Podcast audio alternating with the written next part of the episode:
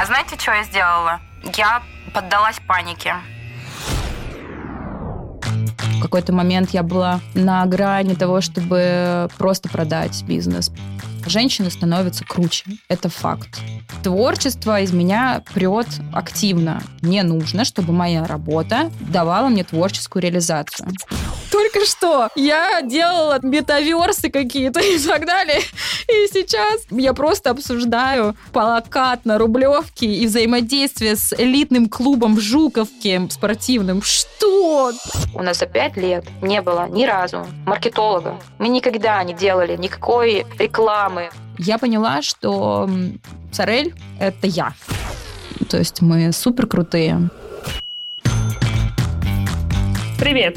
Это подкаст «Несладкий бизнес». Меня зовут Аня, и я по-прежнему подкастер, продюсер подкастов и запускаю свой первый курс по созданию подкастов с нуля. Всем привет, меня зовут Настя Береснева, я бизнес-консультант для малого и среднего бизнеса. Помогаю запустить первый проект и разобраться с маркетингом, финансами и командой в существующем бизнесе. В этом сезоне мы поставили челлендж по заработку миллиона на новой профессии с нуля. Каждый выпуск мы рассказываем про наши результаты вместе с моей соведущей Аней, а также делимся в нашем телеграм-канале о том, какие шаги мы предпринимаем по заработку миллиона. И какие мы не предпринимаем. Аня, расскажи про свои результаты на этой неделе. Ну, в общем, за эту неделю у меня опять ни слова о курсе, о котором я вам говорю уже несколько месяцев, мне кажется, всех достало. Но пока что ничего, никаких новостей об этом нет. Но зато у меня намечается классный, интересный проект, про который я по-прежнему не могу пока что еще разглашать информацию. Даже я про него ничего не знаю. Да вообще, понимаешь, это так обидно, мы выбрали офигенную концепцию. И мне сегодняшний совет нашего гостя, который вы услышите в самом конце, ребята, он мне очень помог, к слову. Он, правда, очень классный, поэтому дослушайте до конца. А по денежному челленджу у меня за эту неделю плюс 105 тысяч рублей. У-ху! поздравляю! Какой у тебя итоговый результат? Итоговый результат у меня 284 675 рублей. О, 5 класс. рублей самое важное. Учитывая, что сейчас 10 ноября и до конца челленджа осталось полтора месяца, я немного отстаю от графика. А как вы видите, у меня еще не полмиллиона на счету, поэтому весь мой план по заработку миллиона по-прежнему под угрозой. Как я зарабатывала деньги на этой неделе? Ну, во-первых, это деньги с нашего подкаста. Вау, они наконец-то начинают приносить нам деньги. 25 тысяч рублей я не перевела. Да, спасибо, спасибо.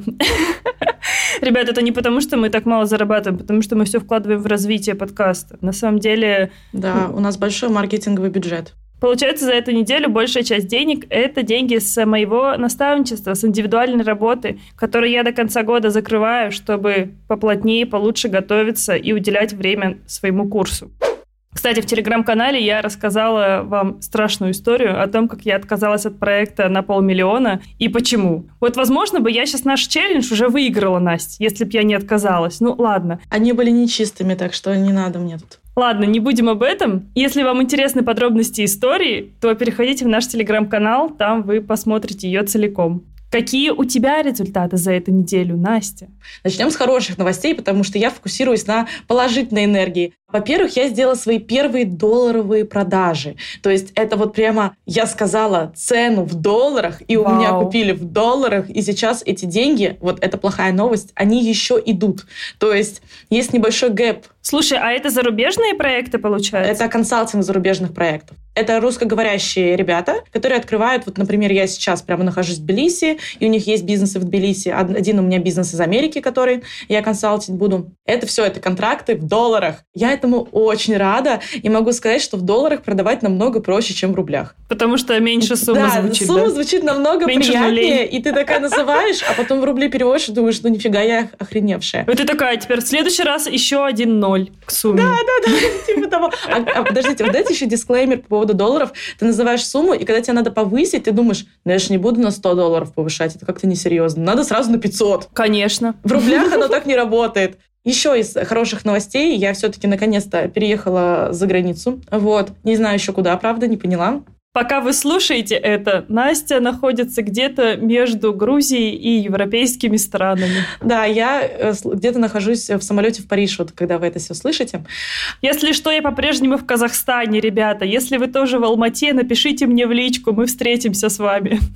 А из-за плохих новостей, честно, я, во-первых, поняла, что меня очень напрягает вот эта публичность относительно денег. Я предполагала, что она такая будет, такая реакция. Но сейчас я это прям прочувствовала, что мне очень неловко говорить Ого. о своих, да, заработках. То есть, знаете, это было бы не неловко, если бы, ну, опять же, наверное, по моим меркам я зарабатывала бы там 10 миллионов рублей в день. Типа, это нормальные суммы, да. Вот. А тут я понимаю, что действительно, например, что-то не получается, а я нахожусь в дороге, в путешествии. И начинаешь приоритеты расставлять. А я хочу сегодня, там, не знаю, выставить сторис продажные или пойти погулять под Тбилиси. И ты такой, я хочу погулять под Тбилиси, мам. И делаешь такой выбор и понимаешь, что ты проваливаешь этот челлендж, но ты не можешь его не делать. Ты понимаешь, что либо ты живешь, как будто бы, mm-hmm. либо зарабатываешь, да, сейчас. И я вот поняла, что мне из-за этого очень неловко. Я тоже в этот момент подумала о том, что я не могу вывозить такой темп не потому, что я не могу зарабатывать больше, а потому что я хочу больше угу. отдыхать. И вот в этот момент я думаю всегда о миллионерах и думаю, блин, они же хакнули эту систему, они же зарабатывают много и не фигачат 24 на 7. Не, это очень понятная история. То есть вот сейчас я наняла личного помощника, кстати, расскажу об этом в Телеграме, и я поняла, что мне конкретно на данном этапе не хватает команды. Потому что если бы у меня мой помощник бы появилась там, например, месяц назад, то она бы забрала с меня те задачи, которые я сейчас не успеваю выполнять. А, к сожалению, в моменте обучить этому я уже не успеваю. Поэтому я для себя сделала точно вывод, что мне нужна команда. У меня были какие-то небольшие деньги на этой неделе, но я даже не хочу сейчас... Лучше я их перенесу на следующую. Вот у меня придут мои доллары, и я вам похвастаюсь на следующей неделе. Договорились. Вот, поэтому мой результат остается, если говорить суммарно, то это было 341 тысяча, но за вычетом моей жизни 111 тысяч. В принципе, пусть оно так и останется. На следующей неделе я дам какой-то апдейт. Ну и, конечно, я понимаю, что я объективно вместе со своими расходами уже точно не успею заработать миллион чистыми. Ну, то есть это лежащими на счету, потому что мои расходы сейчас будут удваиваться с невероятной скоростью. Представляю нашего гостя. Сегодня мы поговорим с девушкой, чьей историей и чьим брендом я лично очень сильно вдохновляюсь. Вы наверняка часто видели эти коллекции и эту одежду, если вы живете где-то в Москве или в крупных городах России, потому что он, правда, выделяется на рынке всех других коллекций, всех других марок.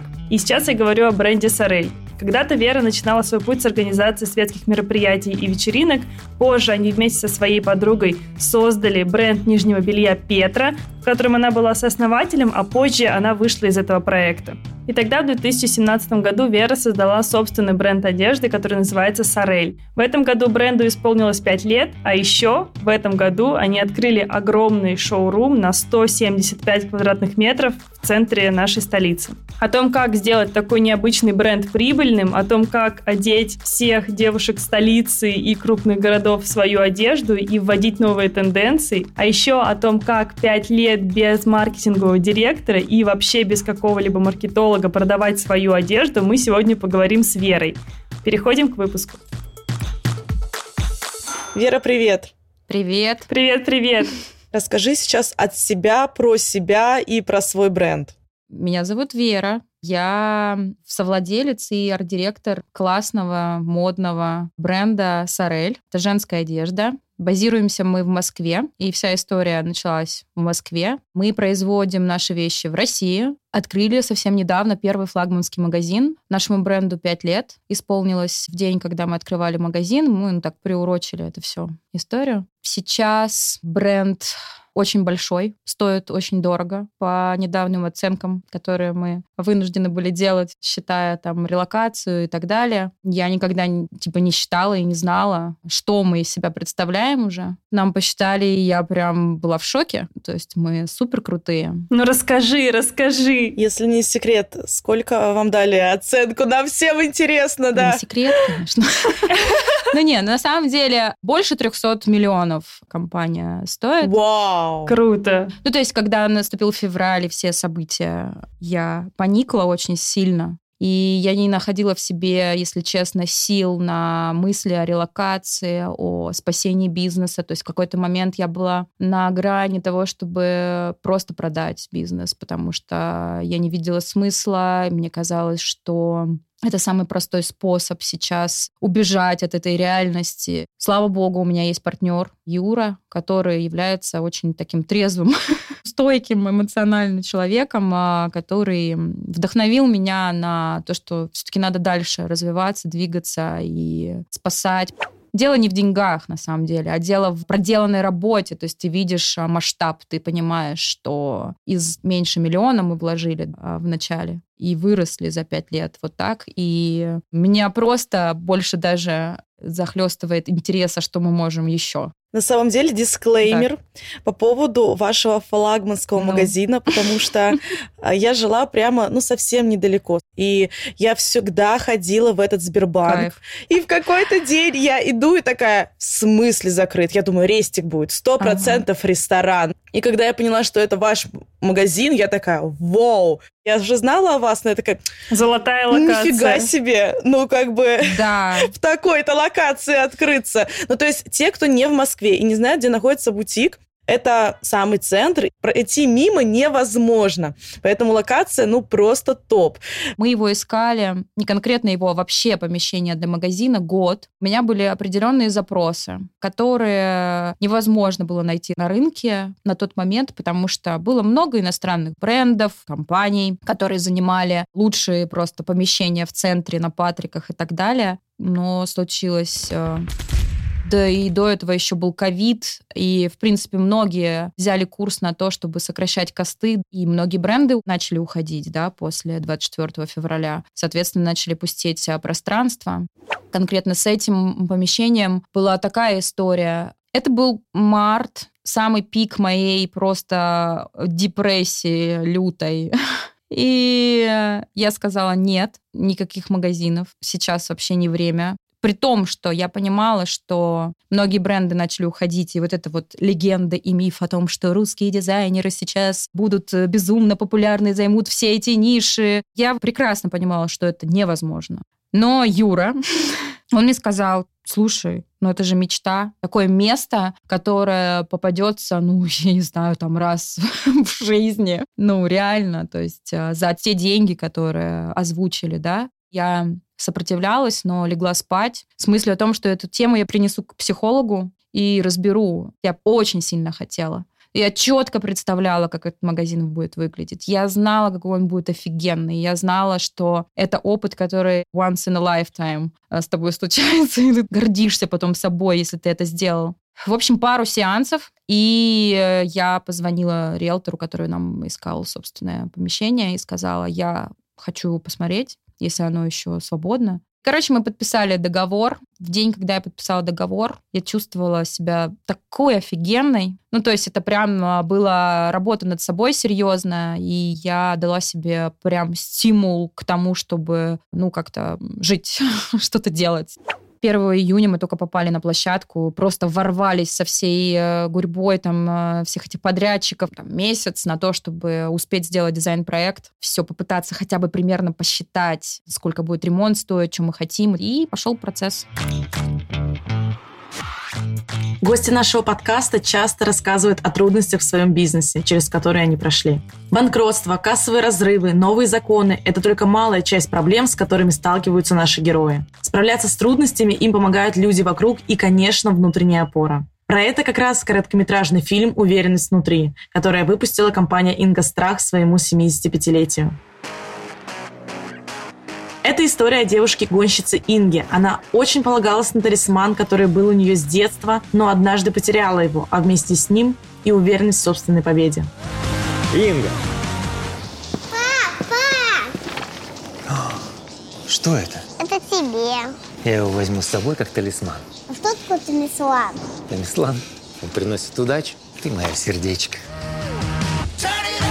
Мы не будем раскрывать все карты, но история Инги учит нас тому, что главное не терять свою внутреннюю уверенность, а друзья, семья и любимое дело всегда помогут ее раскрыть. Фильм «Уверенность внутри» можно посмотреть онлайн на Кинопоиске или по ссылке в описании эпизода.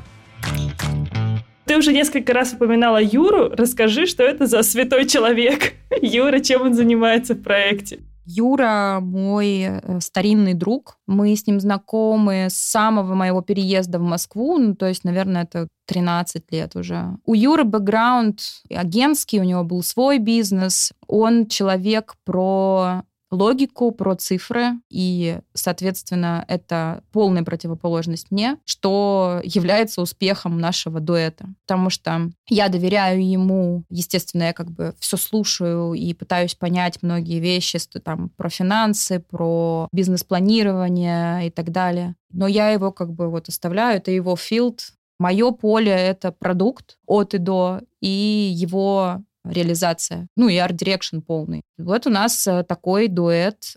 А кто предложил партнерство? Вот в проекте Сорель? Я, когда вышла из э, Петры, я, естественно, не дала себе особо время отдыхать. Я довольно быстро уже там придумала в своей голове, что буду делать дальше. И на тот момент, э, собственно, мы как-то встретились с ребятами и решили, что... На тот момент еще был один партнер Вася, это Юрин друг и мой тоже. Но он вышел довольно быстро из э, проекта, он пошел работать там в более крупную компанию, в общем. И мы остались вот вдвоем с Юрой. Но это скорее было, наверное, все-таки именно партнерство, это с их стороны был э, посыл. Я думала, что я буду все это делать одна, но когда я поняла, что это эти ребята, то мне как-то стало, да почему нет? Мне будет спокойнее от того, что есть, э, во-первых, мужская сила на первых этапах. Это очень важно, потому что это переезды, это ремонты, это решение вот таких э, моментов, которые вообще несопоставимы с творческой деятельностью, которой я хотела все-таки заниматься. Я думаю, что партнерство это круто, и если ты хочешь идти долго, то точно надо вместе с кем-то шерить эту зону, эту ответственность, глыбу. Ты рассказывала в одном из интервью, что ты достаточно спонтанно ушла из э, бренда Петра как соосновательница, что это было такой момент выгорания. И ты говорила, что спустя какое-то время ты уже потом думала о том, что могло бы быть иначе. А вот скажи, вот сейчас уже ты не жалеешь о том, как это все произошло у вас? Нет, э, меня все это привело в самое чудесное время моей жизни. Я абсолютно чувствую на все сто процентов, что я на своем месте и делаю э, то, что мне подходит на все сто. Это абсолютно моя судьба, какое-то предназначение. Даже астролог мне мой говорит, что я там, где должна. Наша любимая с Настей рубрика «Астрология». А я думаю, что любого предпринимателя все-таки должен быть свой астролог, потому что свой психолог, свой астролог, нутрициолог, нумеролог. Желательно еще таролог. Таролог. Один раз ко мне пришел на встречу крупный предприниматель, и первое, что мне сказал, так, ну, в общем, мне тут надо сделку заключить. Я сейчас от таролога. Я такая, что? Я его понимаю. Он такой, ну я вот сходил. Да, и я, знаете, это было год, наверное, назад, и я что-то тогда думаю, нет, я знала, что он странный, но... А потом, как поняла, Хочется поговорить про концепцию бренда твоего, потому что он, правда, выделяется на рынке. И он все-таки в таком middle, middle plus, да, наверное, сегменте. Ты можешь меня подправить сейчас. Middle up, да. Я бы даже сказала больше к премиум ближе. Да. А расскажи про эту концепцию, как ты сейчас ее видишь. Я делала серьезный research на моменте вообще выбора концепции. Я точно знала, что я буду делать продукт для женщин. То есть мне было понятно, чего им не хватает. Это просто делается. Ты идешь и начинаешь искать для себя, спрашивать подруг и вообще изучать рынок. Я выбрала для себя направление, я решила, что это будет одежда, и начала смотреть, что предлагает рынок, что предлагает рынок Европы, Америки, я понимала, что в Москве просто такой провал и гэп в нарядной, концептуальной одежде. Это было пять лет назад? Да, на тот момент в Москве было три бренда с серыми костюмами, четыре бренда с футболками, пять брендов с платьями трикотажными принципе, сейчас особо картинка не поменялась. То есть бренды безопасно продолжают отшивать понятные вещи, и я их могу понять. Но тут история про то, что ты хочешь-то вообще делать, да? А для меня просто моя работа не может разделяться с э, хобби, ну, с какими-то увлечениями. Я выбрала такой формат для себя изначально и буду им придерживаться всегда. То есть мне нужно, чтобы моя работа давала мне творческую реализацию. Творчество из меня прет активно. То есть я а, вижу вещи иначе. А, я вижу искусство. Я очень эмпатичный, очень эмоциональный человек. То есть мне важно в каждой вещи, которая, например, у меня есть, или которую я приношу в дом, чтобы она мне давала серьезную эмоцию, историю несла какую-то, чтобы там был стейтмент и смысл. Поэтому у меня нет в гардеробе масс-маркета категорически. Я буду шопиться на сейле, я буду выискивать ресейл, я буду э, покупать винтажные вещи, потому что в них есть смысл, в них есть ценность, потому что команда изначально заложила в них свою душу. Я поняла, что классно, ниша не занята, ну, то есть вообще ничего не было на тот момент такого подобного. Плюс это мне сильно нравится. И вот я все свела, посмотрела, изучила очень хорошенько зарубежные бренды. Ходила по ЦУМу или когда в Европу приезжала, смотрела разные там корнеры их там, в Париже, заходила в бутики, изучала, как они сшиты, из чего они сшиты, подмечала. И так я решила все-таки пойти в эту сторону, выбрала вот эту концептуально сложную, нарядную одежду, и, мне кажется, не прогадала.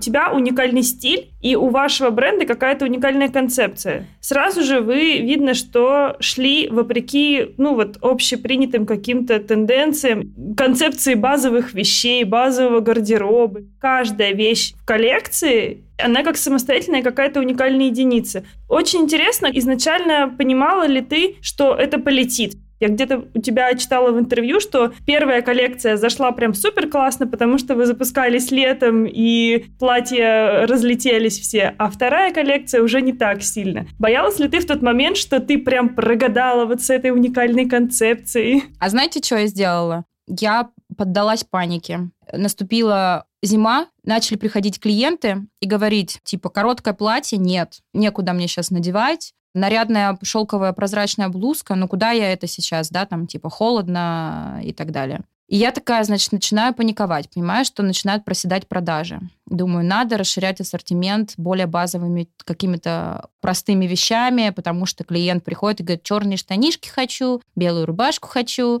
и так далее. Я такая, значит, засуетилась и начала добавлять в коллекции какие-то очень простые, понятные вещи, которые смутили скорее дальше клиентов. То есть они не поняли, а чего вдруг размылась так концепция. Тут, значит, были блестящие короткие платья, и бабах появилось шерстяное какое-то платье, миди, закрытое все, или там водолазка какая-то, да, какие-то штанишки простые. Это запутало клиентов. И я провалилась с ней. Я не смогла это продать. Я не умею такое продавать. Что я через это могу рассказать вообще? Потом, значит, я решила для себя, что я больше таких экспериментов делать не буду, и настояла все-таки внутренне на том, чтобы мы продолжали работать в направлении no slut shaming. Сейчас у нас есть какие-то более лаконичные модели в коллекциях, которые легко интегрировать в повседневный образ, но при этом они имеют фичу какую-то. Они говорят, что это сорель. Ну, и серии там Белая рубашка, но у нее корсетные рельефы внизу. Брюки, но у него там сложный пояс. Но они черные брюки, и ты можешь, в принципе, их надеть в офис, но при этом ты будешь знать, что у тебя офигенно странный пояс, и это делает ее какой-то уникальной, да, и говорит э, за тебя то, что ты там, она непростая там девчонка в черных штанишках. Ты говорила про рынок, что российских женщин очень тяжело убедить в том, что особенные вещи в гардеробе нужны, потому что они привыкли покупать одежду, как ты сказала, и в первый в мир. А, еще плюс мы добавляем к этому прайс, да, который, как мы уже сказали, там, middle plus.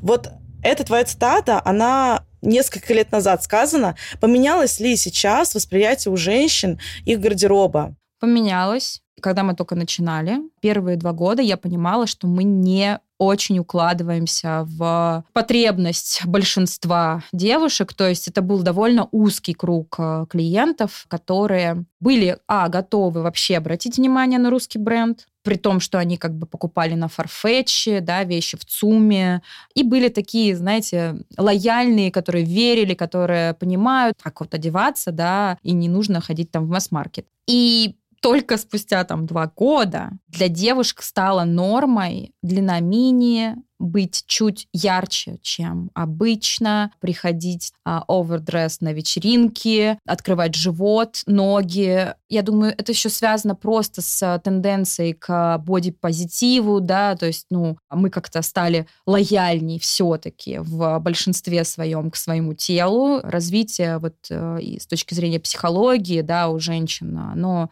меняется, и мне это очень нравится. То есть сейчас к нам девчонки приходят уже более раскрепощенные. А раньше было очень сложно. То есть э, заставить их там нарядиться и попробовать хотя бы просто посмотреть на себя в мини-платье, это был квест. Женщины становятся круче, это факт. То есть они становятся сильнее, смелее, и они начинают больше себе позволять. Ну, с хорошей точки зрения. Согласна, но при этом это как будто бы вот в нашем инфополе Москва и вот около центральные большие города, может быть еще там Екатеринбург, ну вот что-то в районе центральной России. Как за пределами? Видишь ли ты дальше развитие вашего бренда вообще по России?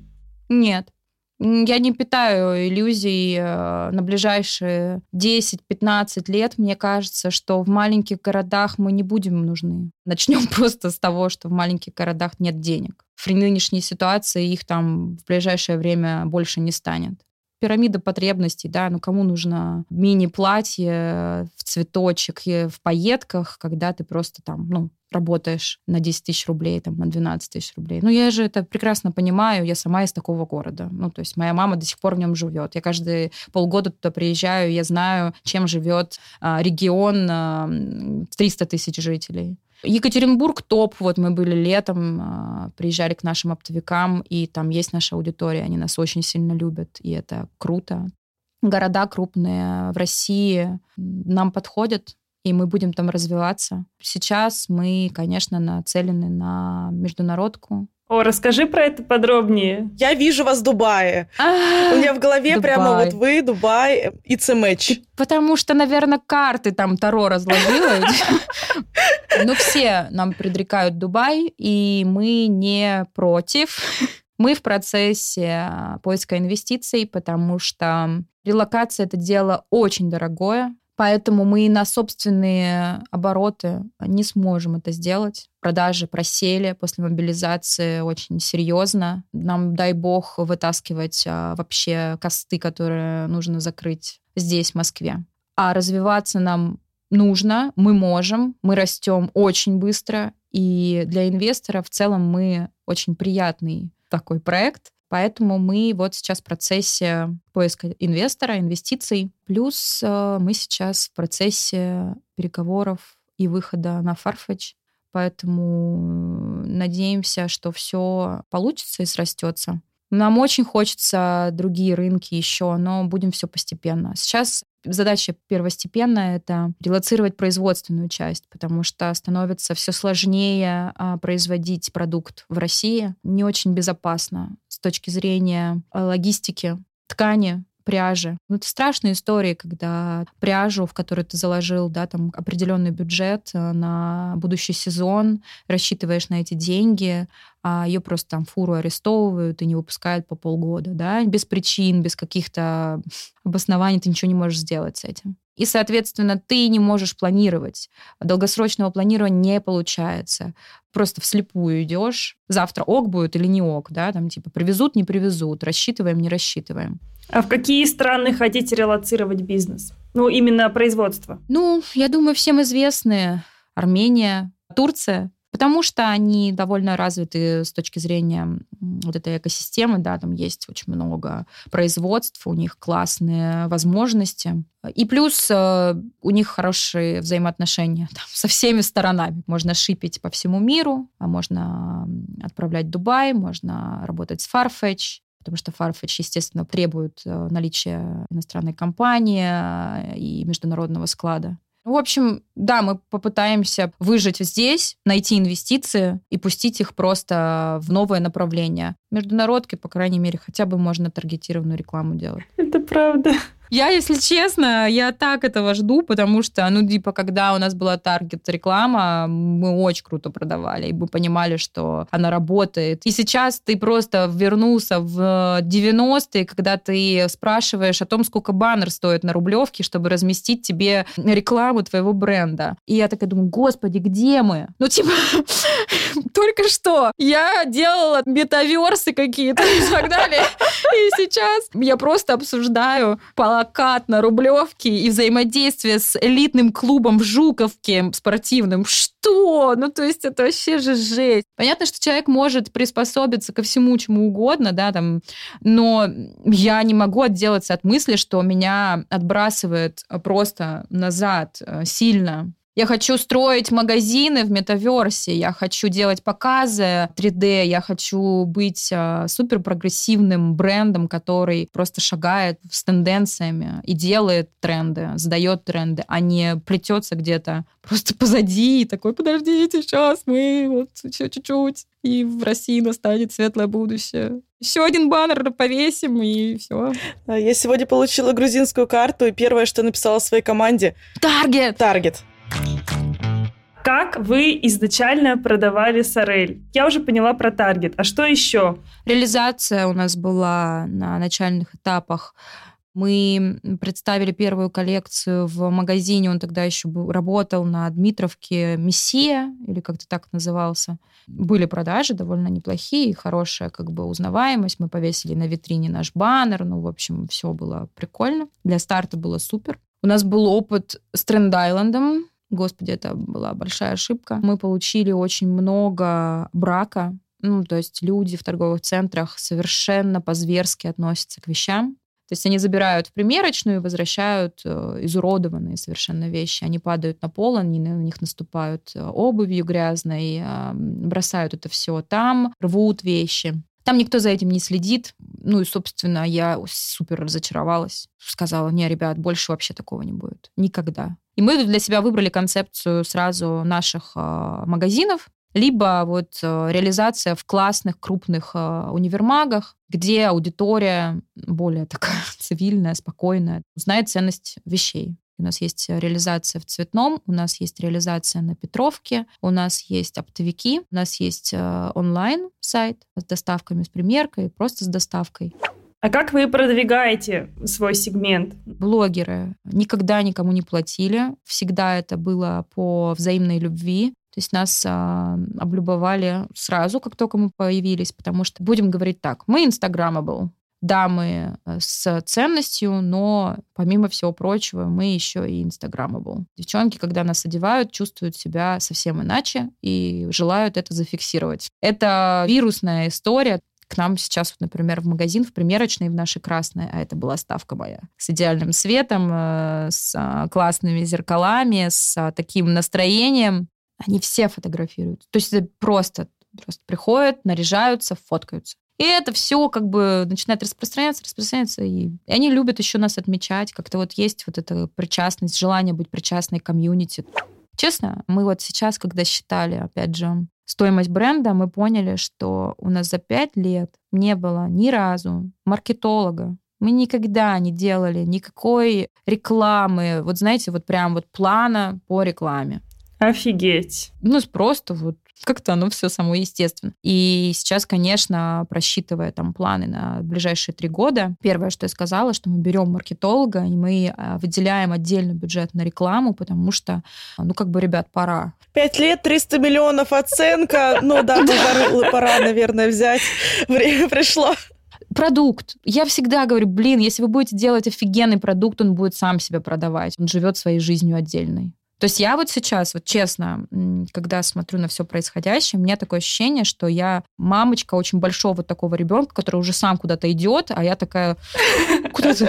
Что с тобой происходит? Остановись, стой, ты очень большой какой-то. Он реально как бы живет какой-то своей жизнью. А чувствуешь ли ты, что это такая сопричастность, что это большая часть тебя? Я поняла, что Сорель это я. Знаете, как говорят, о, какая я машина? Или какая я яхта? Кто ты из сериала Какой я бренд? Я Сорель. все, что там происходит, очень соответствует тому, что происходит со мной. И коллекция. То есть, понятно, у нас есть старший дизайнер Саша, которая очень много привносит в коллекции. То есть, ну, это 90% да, того, что с вещами происходит, там, это Саша. Я как бы арт-дирекствую и говорю, что да, нет, э, делаем немножко иначе, там что-то вношу, какие-то корректировки. Но мут и все равно направление, а, и то, какие темы поднимаем, как мы это фотографируем, через что, какие лозунги мы пытаемся, что мы в пресс-релизе пишем. Это же все через меня. Соответственно, это как бы часть меня. И там, например, да, сейчас коллекция новогодняя, она под лозунгом No Slut Shaming, и это то, что меня сейчас очень сильно волнует и триггерит. Да, это то, с чем а, жил бренд все пять лет, с таким шеймингом из серии «М, «Ну, вы так, одежда для эскортниц», или там а, «Вы делаете очень э, откровенную сексуальную одежду»,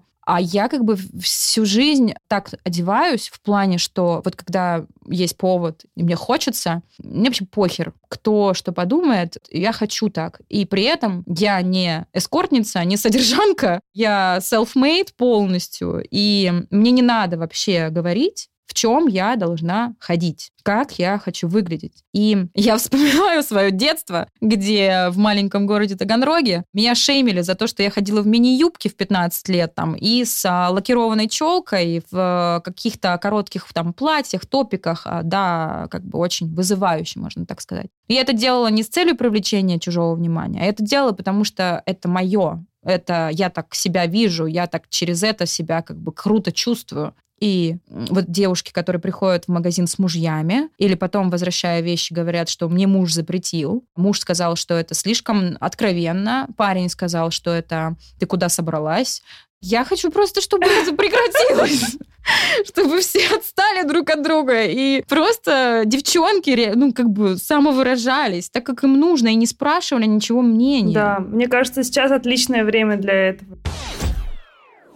Мы немножечко касались темы рынка одежды в этом году. Ты сказала, что вот эти вот прогнозы, все сейчас, производство, как российские покроют, значит, весь масс-маркет, который ушел. Мы разговаривали с тремя владельцами одежды в апреле или в мае этого года. Это был Love Republic, это был Zenwear и маленький бренд Трико. И мы спрашивали у них, как у них тенденция по продажам, да, то есть насколько сбывается этот прогноз. Но это было два месяца, как началась и, конечно же, даже Love Republic с огромным, да, там, количеством точек по России не мог ничего сказать. То есть они как бы говорят, нас ничего не поменялось. Вот сейчас прошло уже сколько? Больше полугода, да, там 9 почти месяцев. Вот сейчас как выглядит рынок, какие прогнозы сбылись, какие не сбылись, вот э, какое у тебя мнение? Сначала был очень сильный подъем то есть люди запаниковали, мне кажется. То есть когда поуходили бренды. К осенней коллекции у нас были офигенные продажи. Мы открыли магазин флагманский. Мы получали очень хорошие цифры. И я думала, что ничего себе, ну неужели? То есть правда это работает?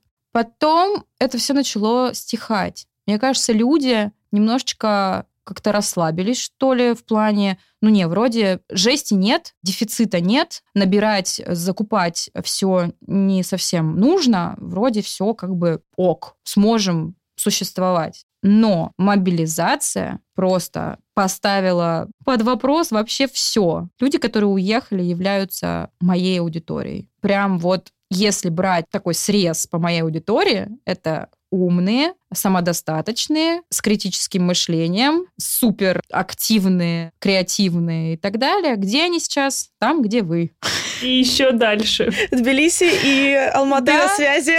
Стамбул, вся Турция, Бали, все уехали. Пацаны уехали, девчонки, кто-то за ними поехал, кто-то еще пока не уехал, решают вопросы семейные супер женщины. Просто. Москва немножечко опустела с точки зрения мужского населения. Девчонки поникли. Это хочешь, не хочешь, это так. Ты перестаешь чувствовать энергию. Так все и было. Прозвучу, может быть, очень как-то примитивно и опасно для себя, но нет вот какой-то такой сексуальной энергии. Она исчезла. То есть э, девочки поникли, я это вижу, я это чувствую Кто-то очень тоскует по своим любимым, кто-то тоскует по друзьям, кто-то по бывшим тоскует. Я женщина, я сама это чувствую, и так как я несу вот эту энергию в, в бренд, я сама поникла, ребят, ну честно. Очень э, теряю я флер московский, который люблю очень сильно, э, комьюнити. О, да, да, то, что ты говоришь, это в самое сердце вообще. Да, я недавно писала в сторис, мне вопрос задали, а как ты вот сейчас в Москве себя чувствуешь, да? А я пересматривала а, парфюмера,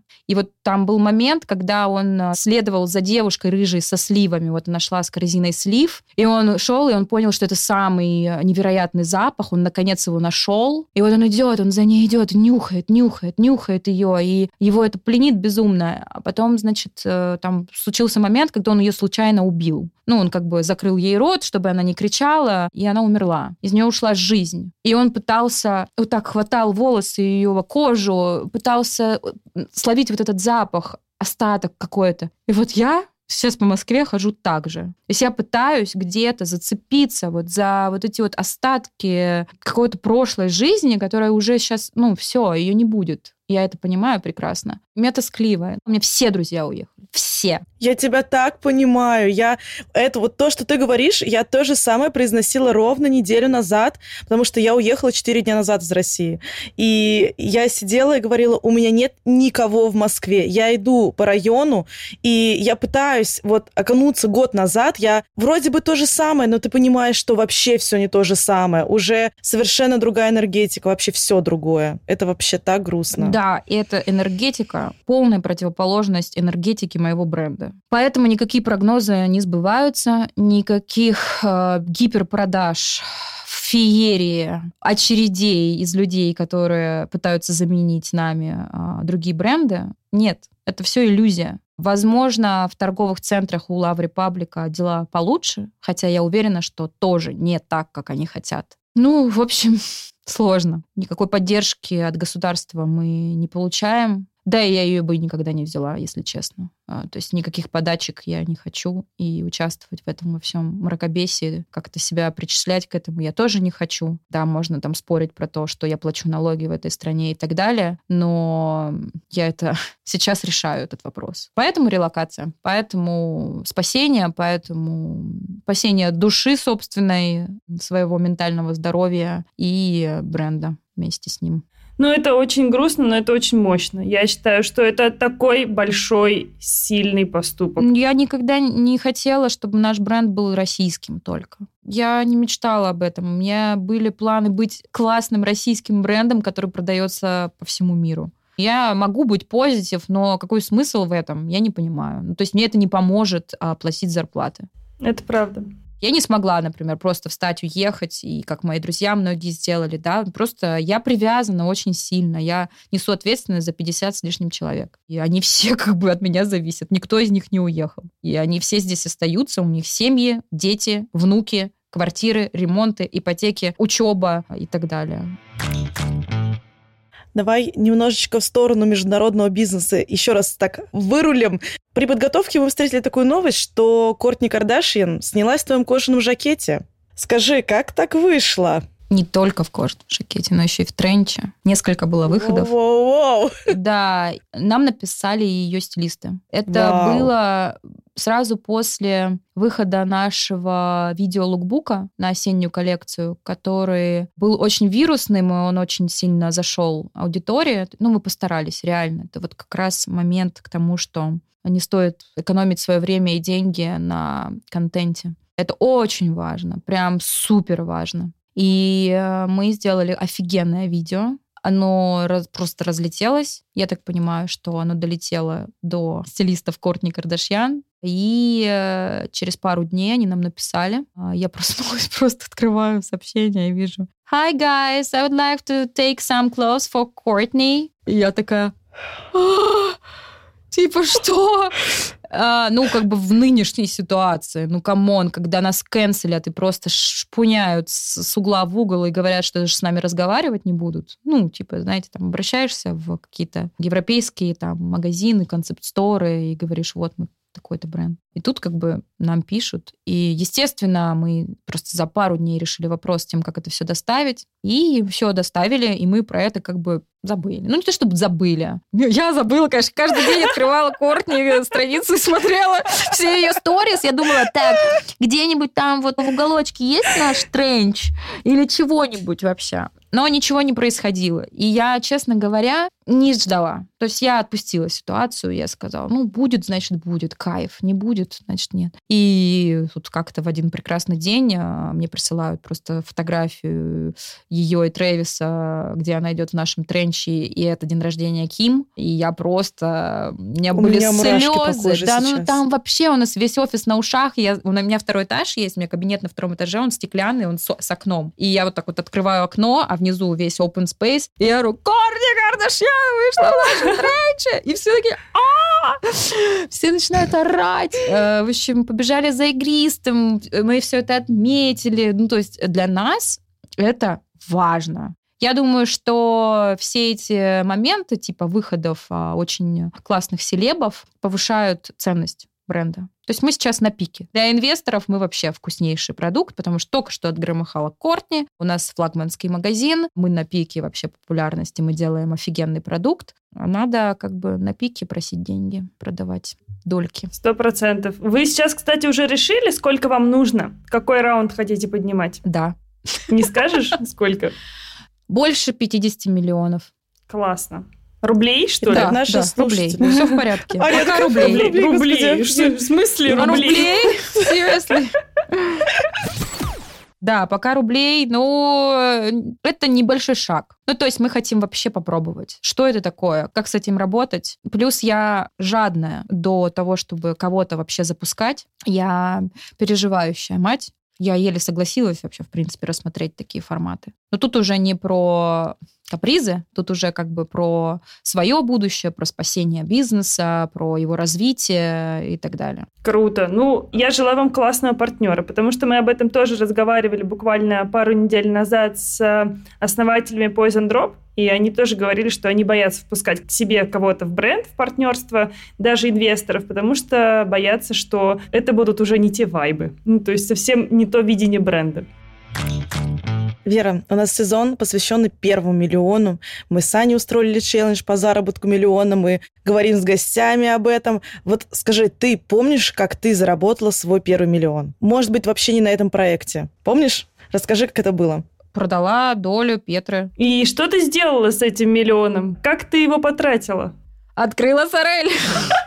Я так ждала, я знала, что ты это скажешь. На самом деле, часть э, я потратила на путешествие. Сразу же после того, как я вышла, мне нужно было подзарядиться. Я выделила из этого бюджета бюджет на отдых. В отпуске я уже знала, что я вернусь и буду уже делать. Ну, то есть у меня не получается особо отдыхать, если честно, это моя большая проблема. Да, и на какую-то оставшуюся еще часть я просто жила как подушка, потому что, естественно, первые там полгода ты особо ничего не зарабатываешь. То есть ты постоянно вкладываешь, вкладываешь, и момент, когда ты можешь там себе уже взять зарплату какую-то, да, фиксированную, хотя бы там хоть что-то, не очень быстро наступает. И я тот человек, который реинвестирует всегда. Я, правда, думаю о том, как цена бренда растет и как он развивается. Мне как-то вот никогда не было потребности типа там в гелике, в Биркин, в вот это все как-то вообще не моя история. Я, конечно, люблю классно отдыхать, я люблю классные отели, там я люблю э, люкс, я люблю спа, я как девочка любая там, ну, кайфую от этого. Но никогда это все как бы просто как блажь какая-то, я позволяю себе это, но в основном все деньги продолжают работать в, в, в компании, в бренде. И я думаю, что это залог как раз того, какой скачок мы сделали. Каждый выпуск мы с Аней задаем какой-то вопрос э, нашим гостям относительно себя, как нам сейчас в этих условиях заработать деньги. Мой вопрос будет, а есть ли смысл открывать бизнес в России? Если да, то какой? Вера долго закатывает глаза. Смотря, что хочется, смотря насколько планка занижена а, каких-то моральных принципов, я бы не начинала. То есть, э, но моя история совершенно другая. Я не про заработок денег. Если это не подкреплено удовлетворением всех сфер моей жизни, там, творческого реализации, соответствия с моими какими-то моральными принципами, да, вот все-все-все-все в купе. Я не могу, я не смогла бы никак, даже если бы я там зарабатывала просто каждый день по миллиону долларов.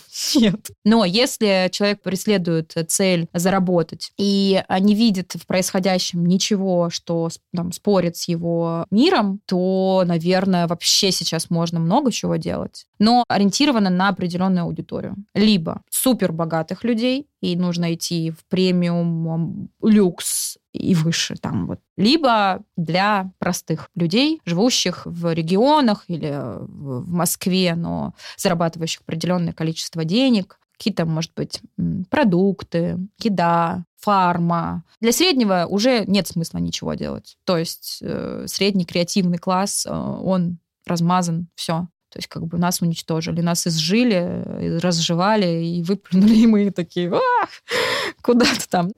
Тогда вопрос от меня. Как создавать контент, который будет вирусным, который будет продвигать твой бренд самостоятельно?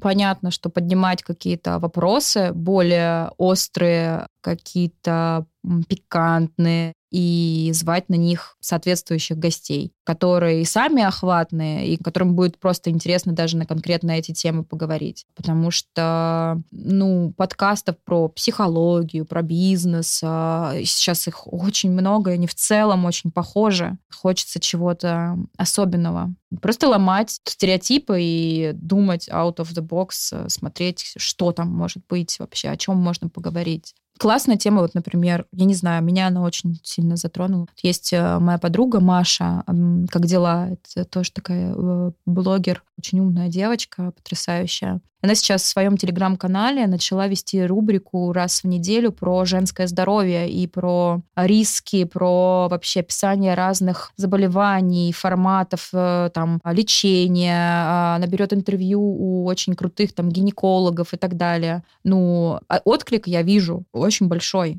Об этом мало кто говорит. Там секс-просвет, слава богу, у нас там сейчас уже этих подкастов прилично, но есть темы, которые все еще находятся в какой-то а, серой зоне, э, их хочется доставать. Нужно покопать вот эту серую зону и понять, а, что смущает людей, о чем они боятся говорить, но очень интересуются. Согласна с тобой. Записала себе.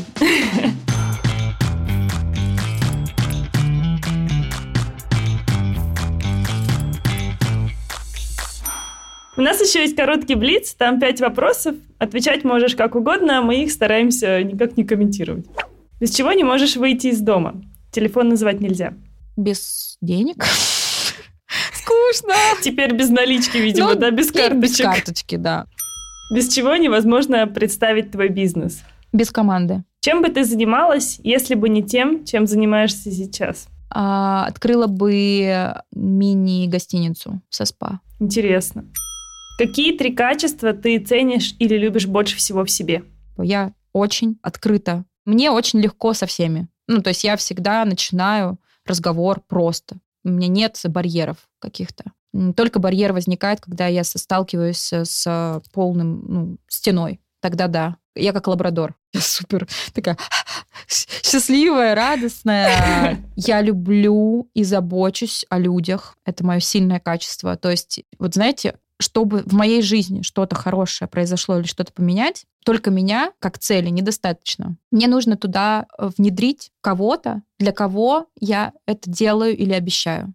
Это большая проблема с точки зрения психологии, но это моя сильная сторона. И третье, наверное, я фантазерка сильная, и это круто.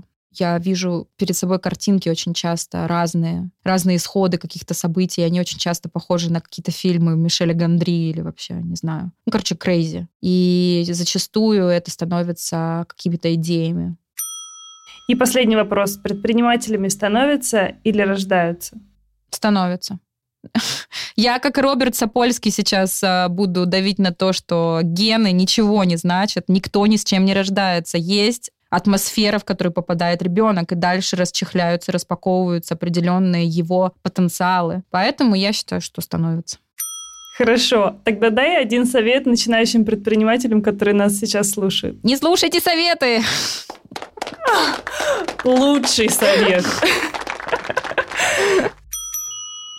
Супер. Спасибо тебе большое, Вер. Вера, спасибо. Супер интересно было с тобой поговорить. Я прям желаю тебе творческого вдохновения, я бы сказала, и чтобы проблем было меньше на пути к вашим вершинам. Да, спасибо. Но я сейчас читаю «Антихрупкость», и я, кстати, всем советую предпринимателям эту книгу прочесть. О, я тоже читала, да. Для того, чтобы немножко перепрошить свое представление о проблемах. Ну, то есть они нас э, делают э, сильнее, это факт, нужно просто немножко по-другому на них смотреть как возможность воспринимать и как э, просто. Согласна. Да, спасибо тебе. Спасибо, девочки. Была рада очень познакомиться. Вы классные.